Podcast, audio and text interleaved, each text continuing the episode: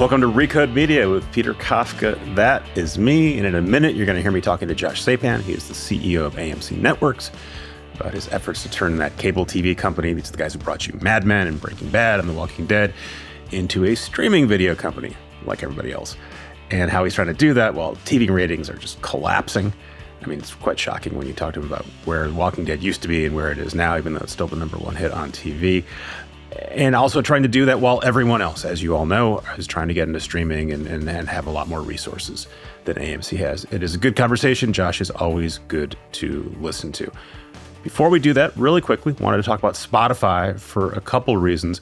Uh, first one, some newsy stuff coming. There's a very good chance Spotify is going to get a ruling from the European Union in its fight against Apple over an antitrust complaint. Um, I think the thinking is that Spotify feels that they're going to get a good ruling. Uh, and depending on how that plays out, it could be a big deal for services like Spotify, who complain that Apple treats them unfairly in its App Store. It's part of a wave of antitrust stuff coming towards Apple. Another big one is uh, its lawsuit with Epic, Games, which starts next week. We'll be covering that as well. So it's just worth keeping an eye on. I'm sure if the news rolls out, we will end up talking about on this show in the very near future. And also wanted to just mention that, like we flagged last week, Spotify has unveiled its subscription podcast plans. Um, that comes a week after Apple released its podcast subscription plans. There are some differences in the way the two companies are going about it. Uh, notably, Spotify is charging much less than Apple is, um, for, at least for the first couple of years. But really, the big takeaway here is that both companies are doing this. And I think it is good for podcasting. Even if you don't want to sell subscriptions to your podcast or buy someone's subscriptions to a podcast, it's good to have that option there. It means you've got a business that was entirely ad driven, almost entirely ad driven, um, and now is going to have more than one revenue stream, which I think is pretty healthy. It's good to have competing platforms sort of duking it out over this. That's good for listeners. It's good for podcasters. Um, it's nice to have good news, right? Um, I don't know that people want to pay for podcasts. We're going to find out.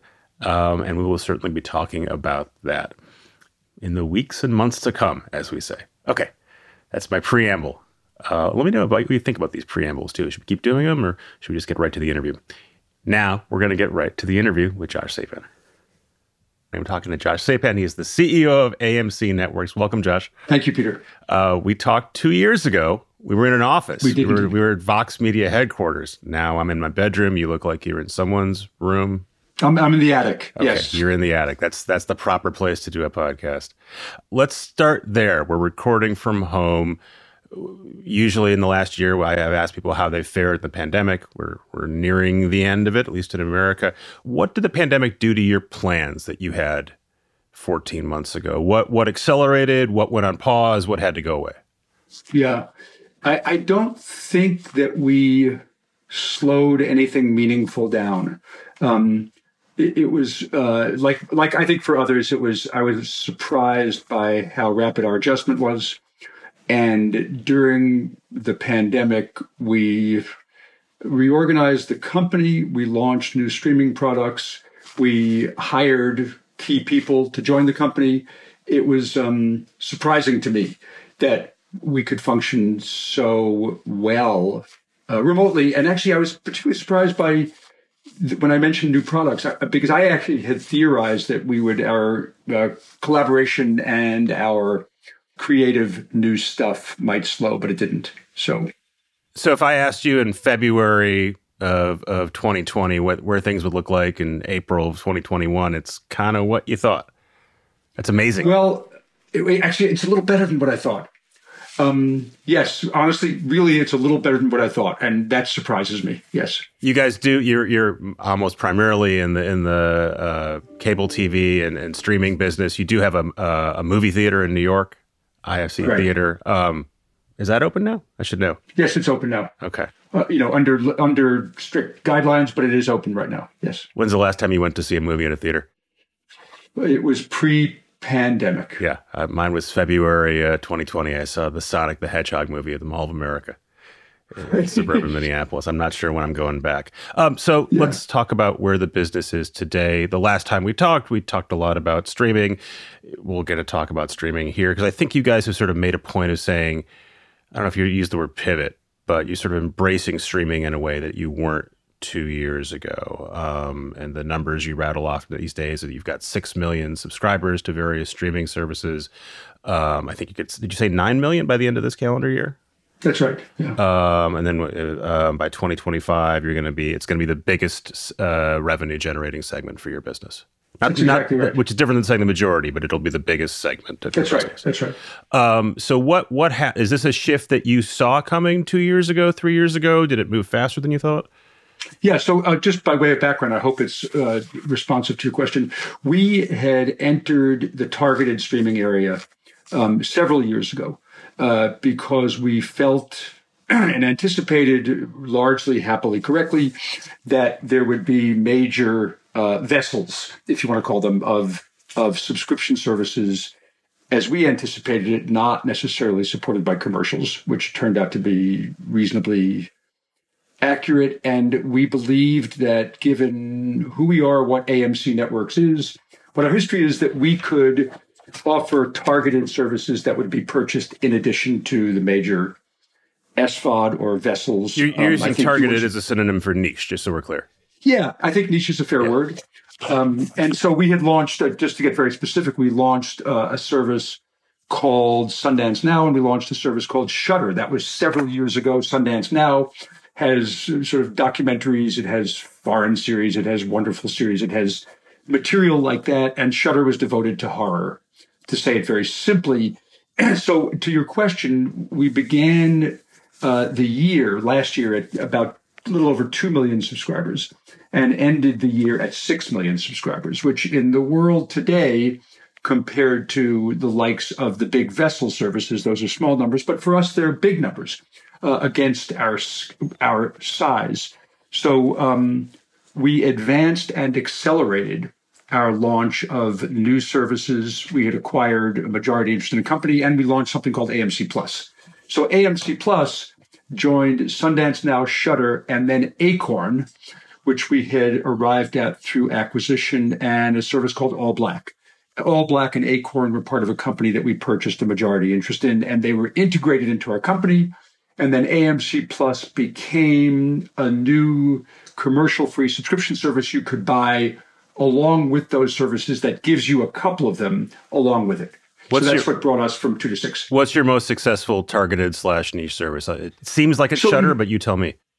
Yeah, well, it's it, it actually successful is a relative term, not uh-huh. to be cute. Um, the service that had had the most subscribers is Acorn, the British-oriented service, and I guess it is the longest running, if you want to call it that. Although Shudder has had this uh, straight-on trajectory mm-hmm. of growth, growth, growth and then we launched, and this is, goes back to your pandemic question, during the pandemic, a brand new service called AMC Plus, uh, which, if it's of interest, uh, gives one a couple of those services.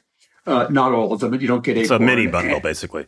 It's like a mini bundle, exactly. Thank you, thank you for using that word, along with select AMC product, and it's normally priced at eight ninety nine or so, and that took off like for us against our size. I would say a rocket and um, it surpassed our expectations in a few short months of operation. We're going to talk about scale throughout this this conversation. It's a good place to start. You guys are are doing niche targeted services because it sounds like a good idea, and also because you have to, right? You can't compete with the Netflixes and Disney's in terms of tonnage, in terms of library, and also what they're spending on on new programming. That's self evident. I'm curious, why do you think the big guys haven't also tried niche services. Uh, NBC Universal did this a couple years ago uh, with Seeso, was a comedy service. Kind of seems like a good idea to me that if, if there's something I'm passionate about, I, I, and I know what it is, I'm willing to pay extra for it. Why, why do you think the the big services have not tried to do add-ons and say, all right, here's for an additional five bucks, here's a comedy or horror or whatever yeah. it is? Yeah. You know, I, I can't completely go inside what they might be thinking, but a number of them, number of different companies have done them and ceased operation. You mentioned one.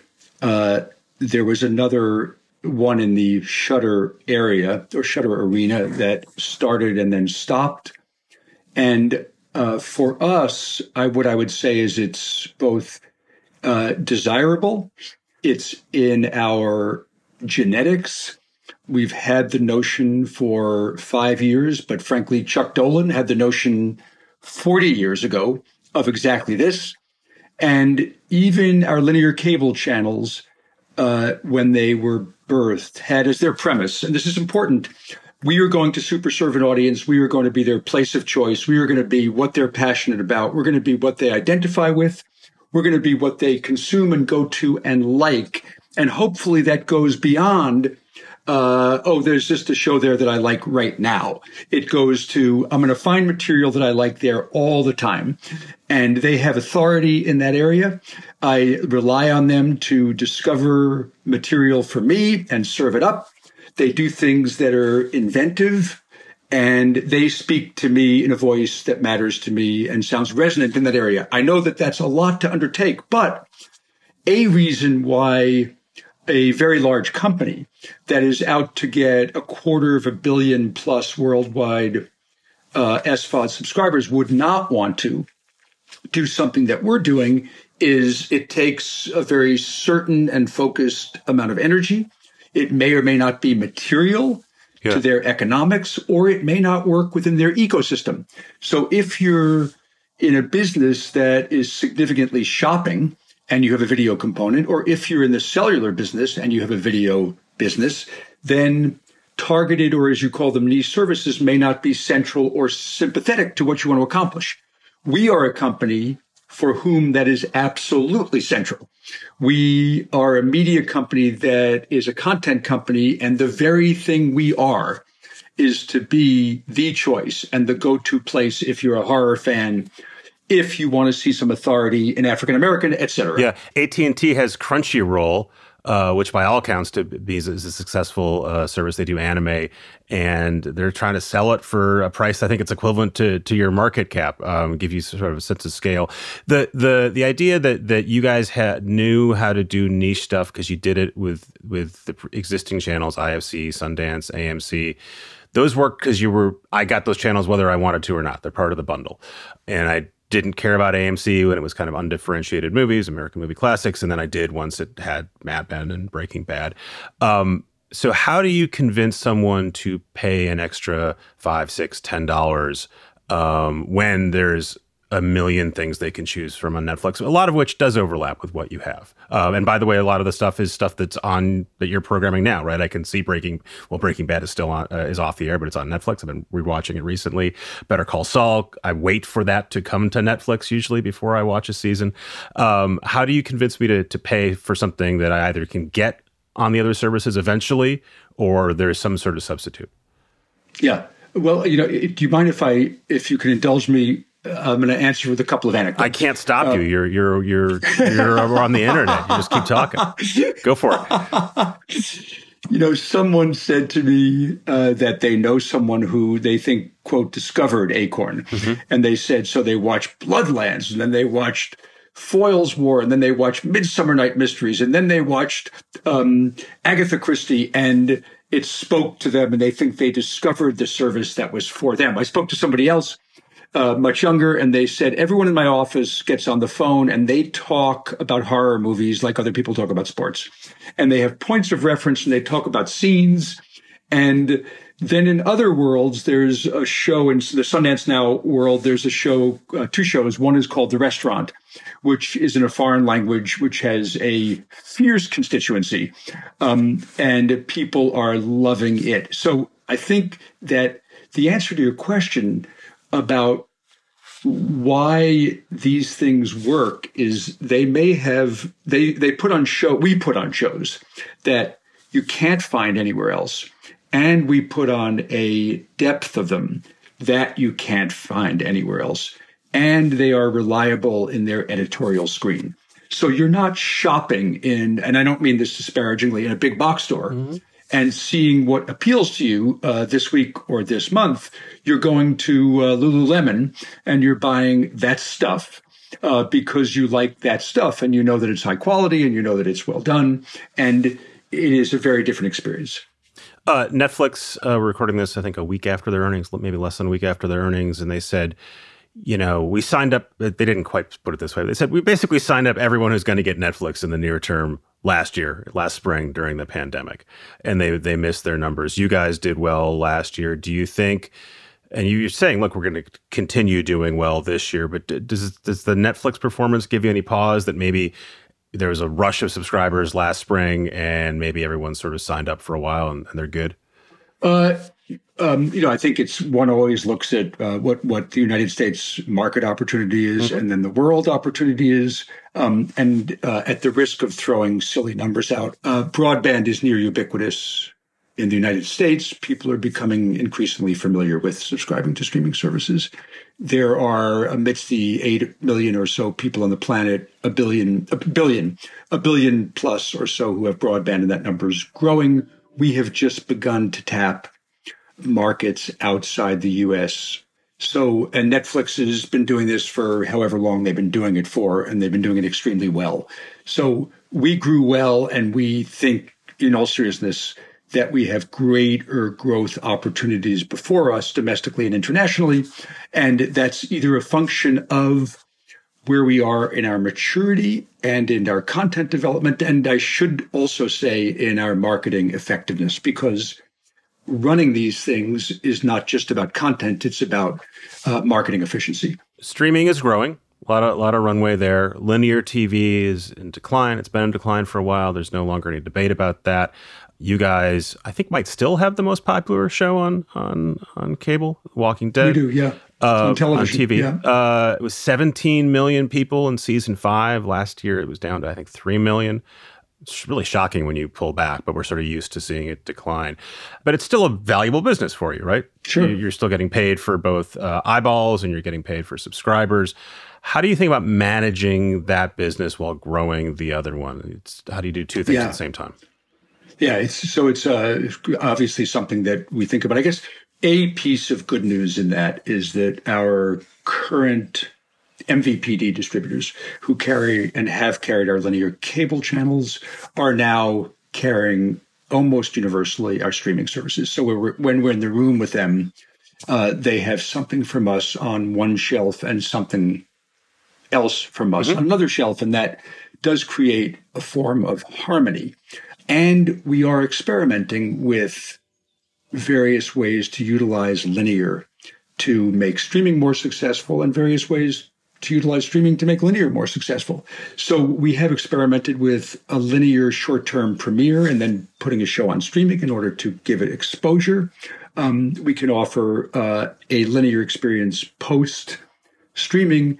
And then I think what is most intriguing to me, which is not necessarily yet fully manifest, is that while that business is a good business, 80 million plus homes, when technology, I believe, changes in its place in the world and linear is now in some decline, I think there's a bit of an invitation for experimentation, ingenuity, ingenuity, and dare I say, creativity with different ideas of how one approaches it and what you do with it. So we've, as you mentioned, we had American movie classics, classic films run up and down without commercials. We determined years ago that there was something else to do. So we made TV shows that arguably had cinematic quality, like yep. Mad Men, Breaking Bad first, and we changed what we were doing. That that, excuse the expression, game is not over.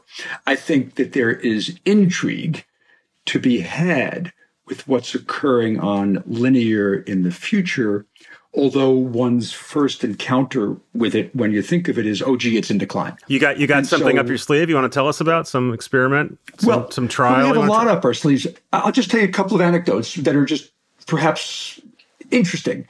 Uh, when we had and by the way we now on the walking dead have six shows in the franchise whether it's star wars star trek or something else one can debate, but there are fully six shows in the Walking Dead mm-hmm. universe uh, World Beyond, Fear, and some very interesting ones in development. But we, we started something called Talking, which was a talk show after. Yes. Uh, so we did Talking Dead, Talking Fear, Talking Bad, and people loved it, which I think has is informative and has application for linear about it's, let's hire Chris Hardwick or someone to talk about the show that you just saw. you liked it enough, you're going to keep listening to us talk about it. And, and you, Bravo does a version of it with Andy Cohen. Right. So, but that's not the be all and end all. My only, I guess, my the comment I was going to make is there are formats yet to be born, and they may have aspects that we see now in closed end social audio like community. They may have aspects that are slightly more interactive and uh, they may have all sorts of things that occur that are not necessarily directly suited for streaming. Take a quick minute to hear from an advertiser and we'll be right back. And we're back. Some of the big streamers, uh, Disney in particular, HBO. I had Jason Kilar on, run from Warner Media a couple weeks ago. He's quite clear. He said we're going to be moving more resources from linear to streaming. Um, we're going to put our splashiest stuff on streaming. Are you guys at that same point, or are you saying, look, we're well, obviously Walking Dead is still a, a cable TV show.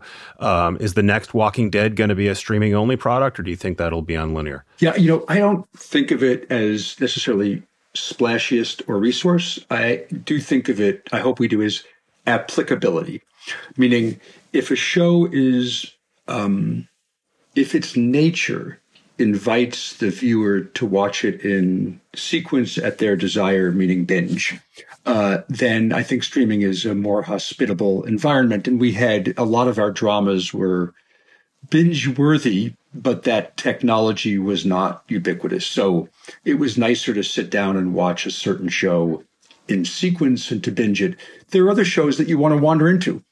So I'm trying I to I'm trying answer, to figure out how you determine that. It seems like any show that I would want to watch, I would also want to binge eventually. No.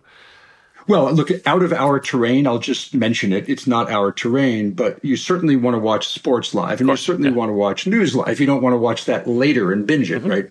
Um, so I just think there are unforeseen formats that will occur. Uh, talking was a simple one that's within our house where it was critical that it be on and that it be live and it not be bingeable because people were calling in and you wanted to be part of that community. So I think that um, there just may be there there will there may and I believe will be formats that are suitable for linear TV.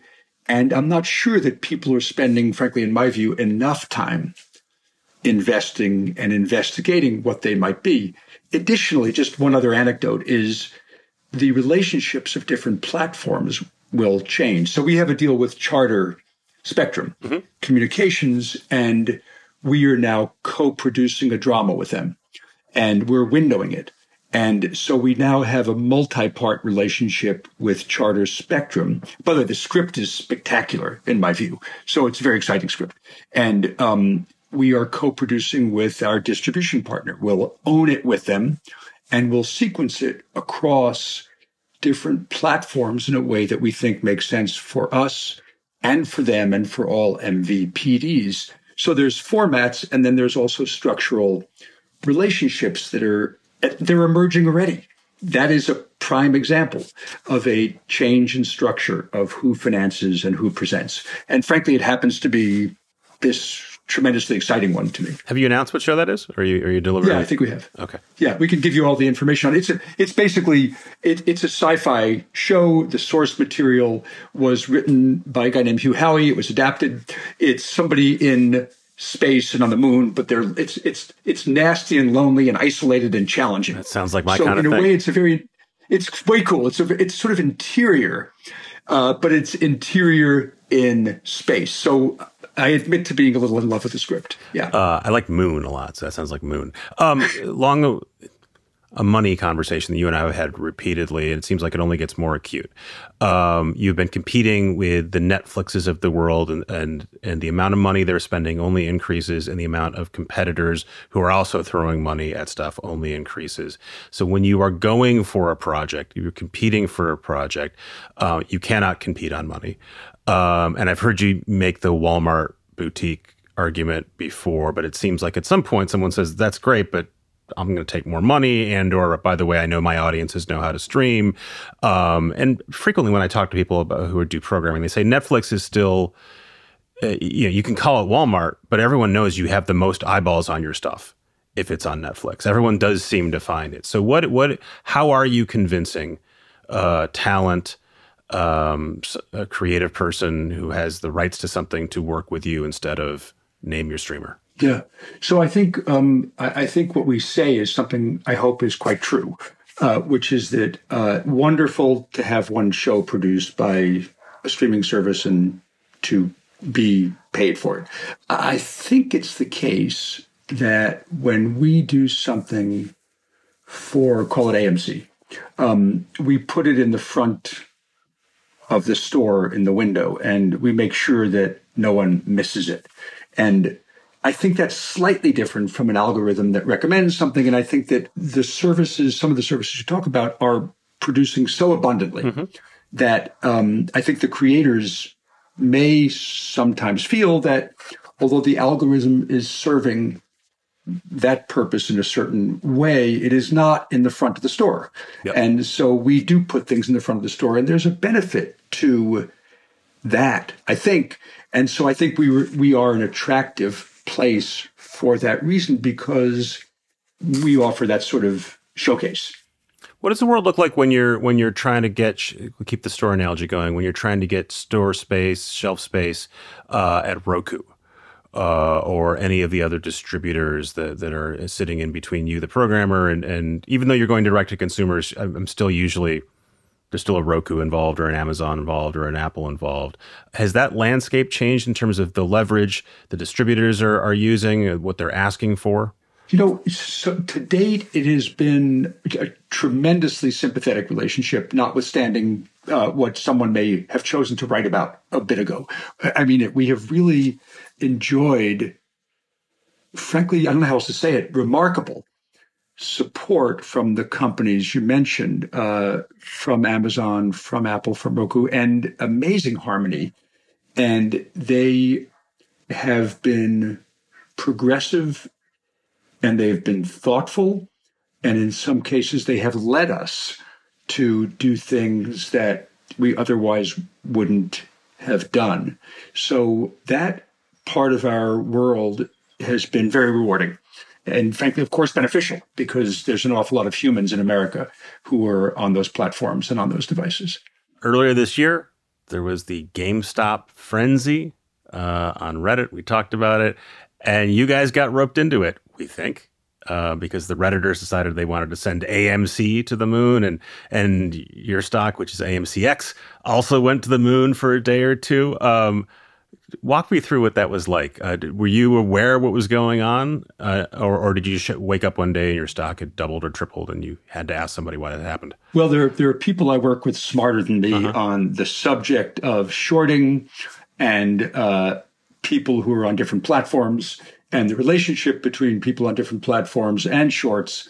Um, uh, but so suffice it to say, I don't think I was the leading expert. Uh-huh. I, I think I, I think I caught the remedial class and understood it. Um, but you're a, you're a curious that, person. I mean, it must have been fascinating for you, and and then oh, maybe was, and, I mean, and also frankly, scary. Or maybe you tell me. It, actually, it was fascinating. Uh, what I meant to say is, I'm not a leader yeah. in how to describe the dynamics of hedge funds and how banks work with hedge funds and the relationship between Reddit and shorts and the percentage of shorts versus not. So I wouldn't give that lecture. Um, it was, so it was quite intriguing. I guess if I might offer a more serious comment about us, I think our company has been undervalued for a long time, Peter. I, I really mean that.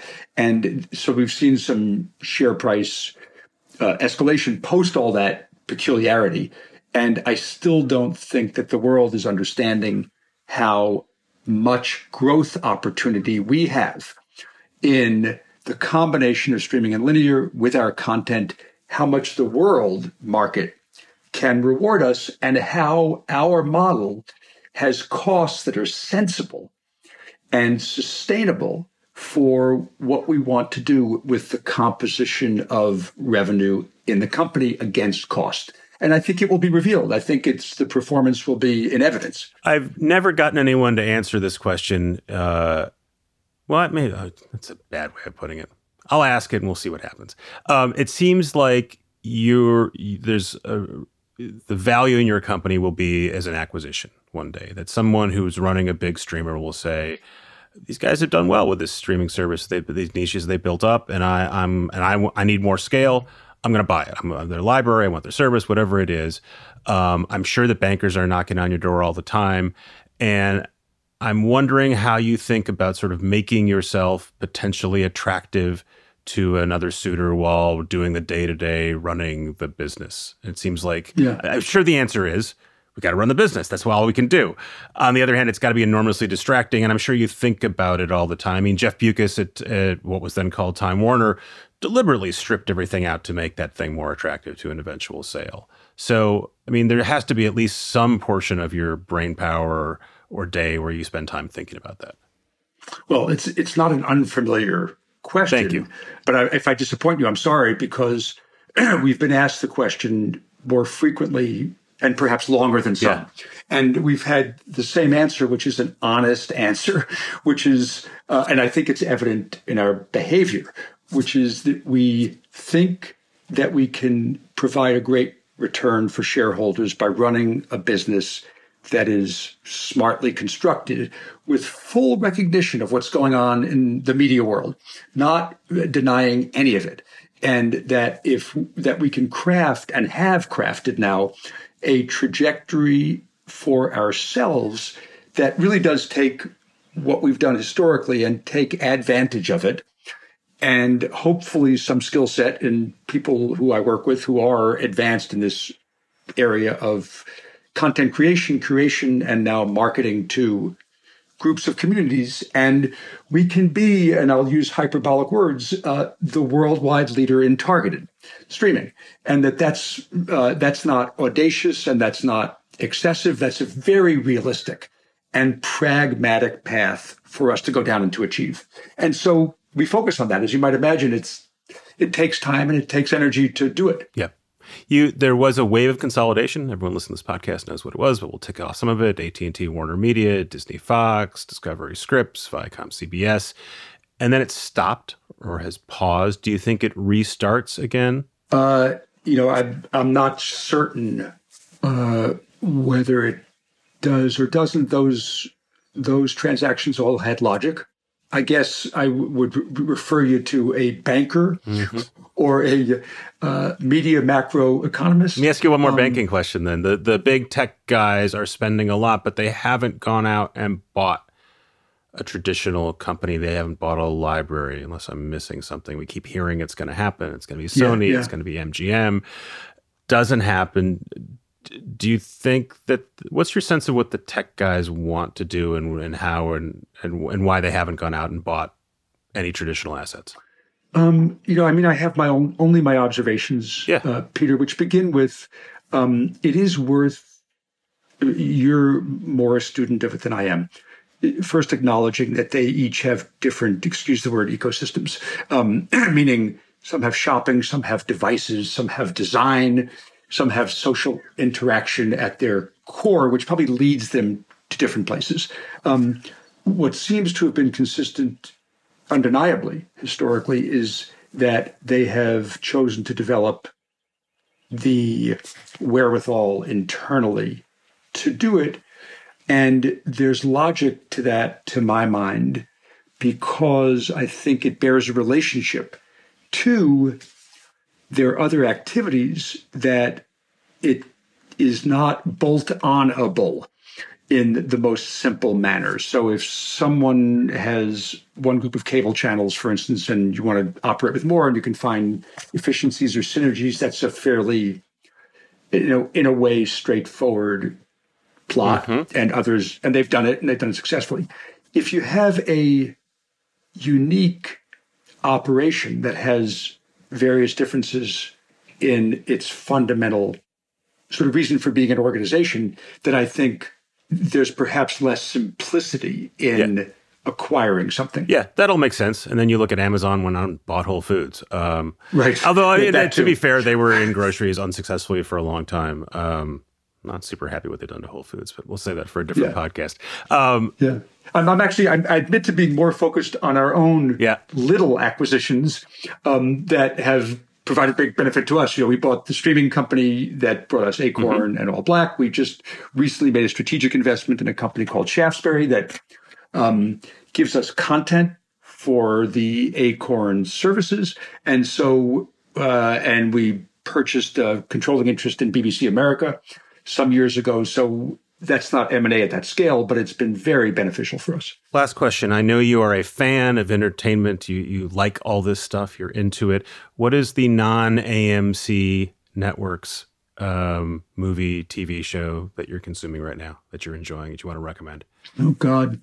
You know, it's perhaps reflexive on my part that I answer with our own shows. I have to pause. Yeah, I'll let, well, we can um, we can we can wait. It's a podcast. No, I haven't. I admire and watch. I think Bridgerton was masterful in being both well done and mass. Uh, I think The Crown is very nicely done. I just started to watch the Kate Winslet uh, miniseries on HBO Max, which is, I think, Mare of Easttown. Done. Yeah, yes, a lot of Philadelphia Delco accents, I guess. But damn good. I mean, really quite good. Uh, but I will. Uh, I, I, hope I don't. Sounds like a plug. Um, completely consumed with this series called The Restaurant. That's on our service. Uh, Sundance that's yours. now. it's a foreign. It's a foreign language. What? What? Yeah, it's Swedish. Swedish. It's okay. Swedish, and it sounds alienating. It's actually. Um, it's completely accessible and spectacular. Completely accessible. I will check it out. Josh Sapan, I look. uh, maybe not for your children. Maybe not for your kids. They don't. Not ready for they don't want to watch anything that's on traditional TV, with like the exception of like two things, like Bob's Burgers. Beyond that, they're they're, they're lost to YouTube, sadly. So unless you guys are programming on? YouTube, then they're not going to be watching anyone's shows. Uh, Josh, great to talk to you. Look forward to seeing you in person. Thank you. Hey, Peter. Thanks so much. Thanks again to Josh Sapan. Thanks again to Joel and Jelani, who edited and produced the show. Thanks again to our sponsors who let you hear this show for free. You don't have to subscribe. Should we sell something? Let us know. Um, maybe there's a, a, bonus version of this podcast some of you would want to pay for. Maybe not. Um, this is Recode Media. Thank you for listening. See you next week.